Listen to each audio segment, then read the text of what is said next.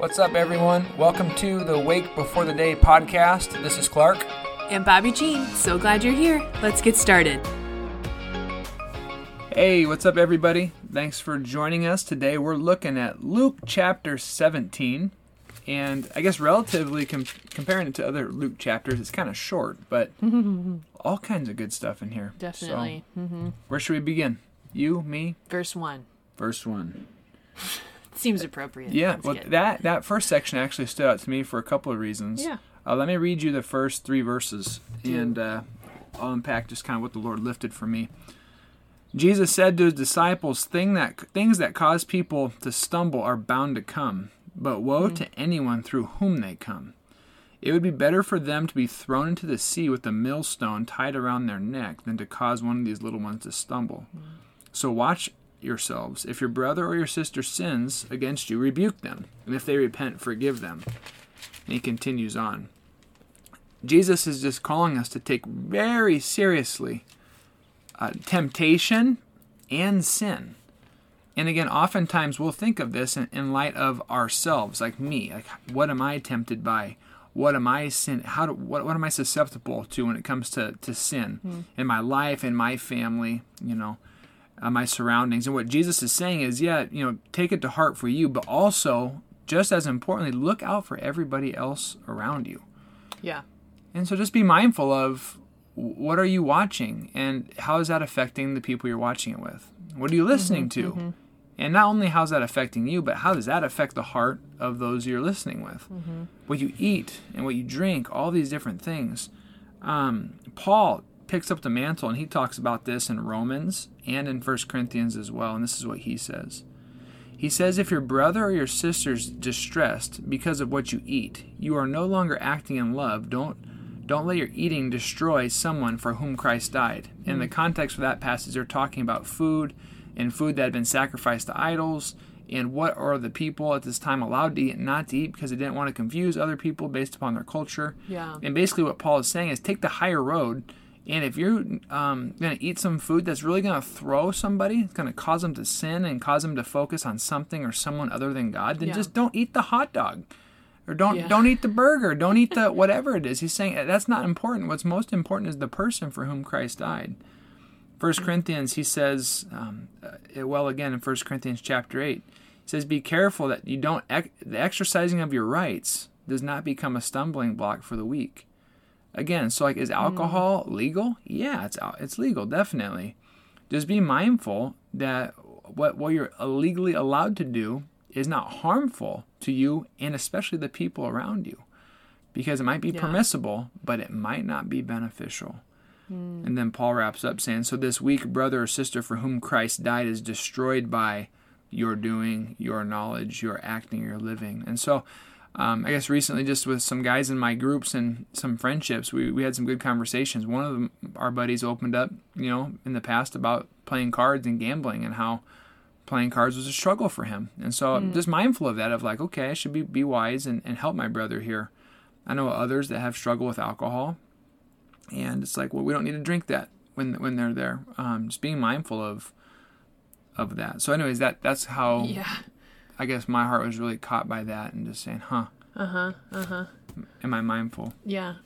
so there's that and then the story really transitions to the lepers Yeah. That was you again. I. You know what stuck out to me was more at the end of the chapter, but okay um yeah if you if you transition to look at section verses 11 through 19 it's the story of the 10 lepers and leprosy um, I actually did a lent teaching on this on through our social media a couple weeks ago so if you heard this already i apologize. But um what leprosy is is your nerves start to die and you can't feel. Then you squish your toe you smash your finger or something. You don't know it. You can't feel it. It rots it gets infected. Your body starts falling apart and gets sick. Um so when people had leprosy back in the day they were kicked out of the community and would Yeah. be sent to their own like colony mile like far away from the town and you couldn't come within a certain number of feet of people. So many of these lepers hadn't seen their family. Probably probably in years. So imagine like your brothers or your sisters or your roommate or your mom and your dad or your spouse your kids like can't see them can't come within x amount of feet because you have this disease. And at the time they didn't know the ins and outs of it yet. But if you go to the priest and he deems you like uh, cleansed, then you can be reinstated back into society. So in the story, these guys come to Jesus and like, "Hey, like have mercy on us, please."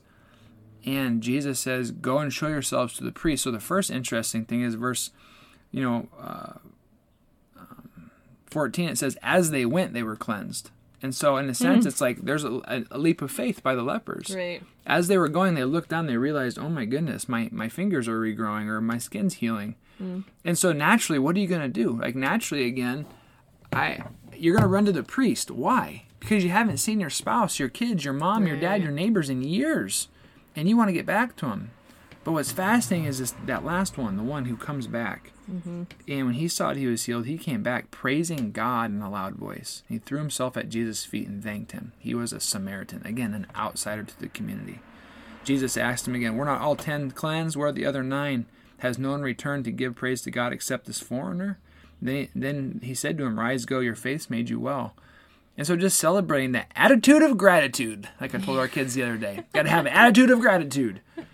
But really though, that's that's really interesting to see that this man who was a foreigner and an outsider to the religious community chose Jesus before going back to see his family and friends in his community. And so mm. just challenge maybe today sit down, make a list. What are the things you're grateful for? Yeah. Just another day, the wind, the clouds, the sun, oxygen, water. Maybe it's a job, maybe it's a friendship. I don't know, but maybe consider making a list. Yeah. But those are the two things that stood out to me. That's a good idea. Turn it over to you, Bob. That's what I love about when you're reading through a chapter of the Bible or through the Bible itself with someone else. So Klarc and I literally read the exact same chapter, and we just totally different, um, totally different things stuck out to us. The Lord lifted for us. So Yeah. Well, from the end, did you?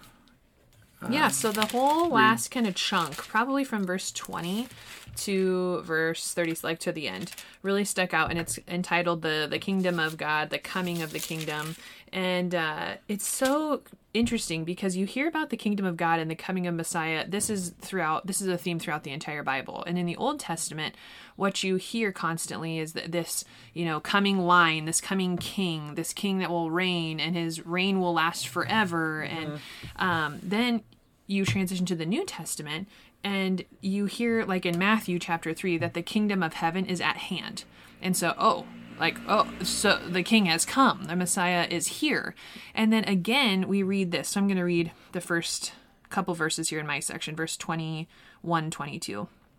Being asked by the Pharisees when the kingdom of God would come, he answers them The kingdom of God is not coming in ways that can be observed, hmm. nor will they say, Look, here it is, or there, for behold, the kingdom of God is in the midst of you. And so, wow, okay, so we've had this theme throughout the entire Old Testament. We've come to the New Testament. Jesus is on the scene, and he's declared now, and other folks like John the Baptist have declared, okay, something's happening now. So we're living this reality that the kingdom of God is at hand, but also for us Christians right now today in 2021, we have to hold in the other hand that he's coming again. So the kingdom is here and there is this power and this presence that we have in in Jesus Christ because of how he lived, how he died, and how he rose again. Yes, that's the kingdom present here right now. And also, at the same time, there's this futuristic kingdom that we will be welcomed into when Jesus returns for us, for the bride. And I love this little kind of factoid here that was in just a, a study Bible. It says it so well. I'm going to read it to you guys. To view the kingdom either as already totally realized or as totally futuristic is to do violence to the message of the New Testament. We serve a king who has already been enthroned, yes, and we await his triumphal return in glory when every knee will bow before him. So there's this kind of both and that we're reading about in the kingdom.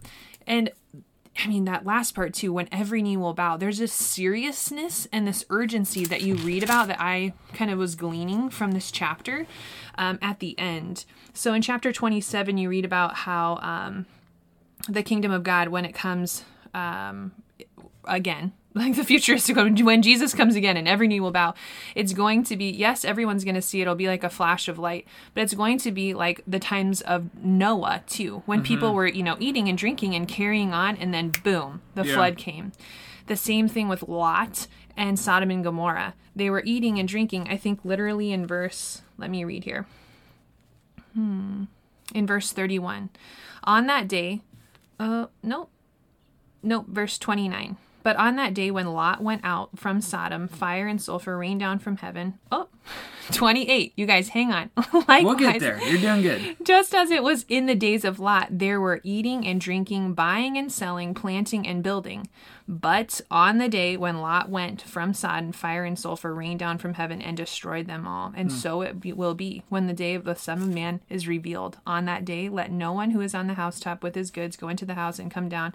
And likewise, let no one who is in the field return, not return back. And so what is happening here is Jesus is reminding folks, like, actually, it, enlightening folks to what it's going to be like and saying this is urgency. This is serious. Pay attention. Prepare. And then there's this really interesting reference in verse 23 my goodness 32 remember lot's wife. Hmm. what happened to her? You guys if you think back to that story what happened to lot's wife Lot's wife looked back when they were fleeing and mm-hmm. she was turned into salt. What is salt?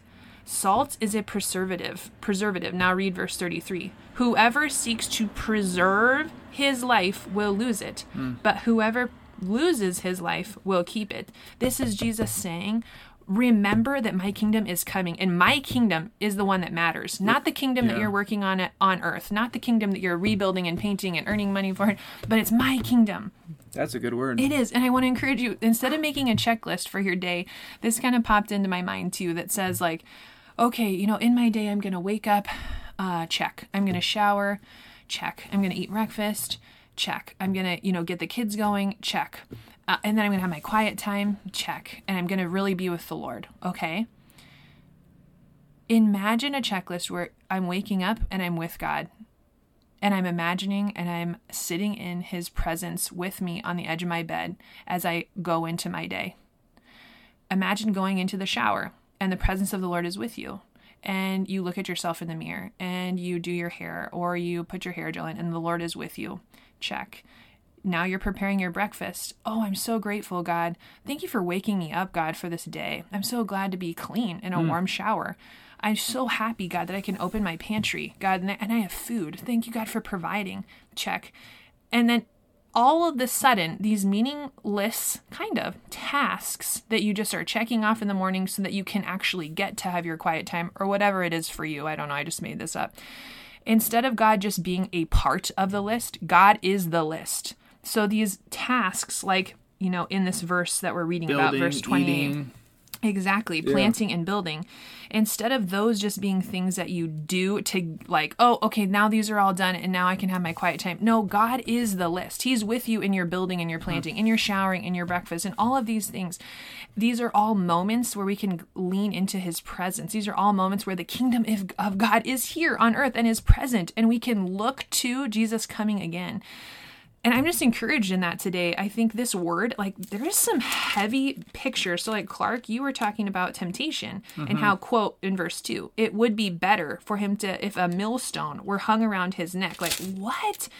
And then, in later on in this chapter, that there's going to be, you know, two women, verse 35 grinding together and one will be taken one will be left and they're talking about the second coming this is this is um, serious language that mm-hmm. we're looking at. Like, let's take that seriousness and translate it into our life, yeah. so that we don't get distracted from these things. But otherwise, these these are opportunities to enter into God's presence and to walk with Him in the kingdom here as we look to the kingdom that's coming. Yeah. So that's kind of what encouraged me today. No fluff in this chapter. Jesus is getting yeah. right to the heart of it, and talking about things that are really important. Mm. So, hey, thanks for listening to us today, and we're praying that you have a fantastic weekend. So, God bless you. Have a great weekend, and we'll talk to you soon. The Lord bless you and keep you. The Lord make his face shine on you and be gracious to you. The Lord turn his countenance toward you and give you his peace. Have a great day.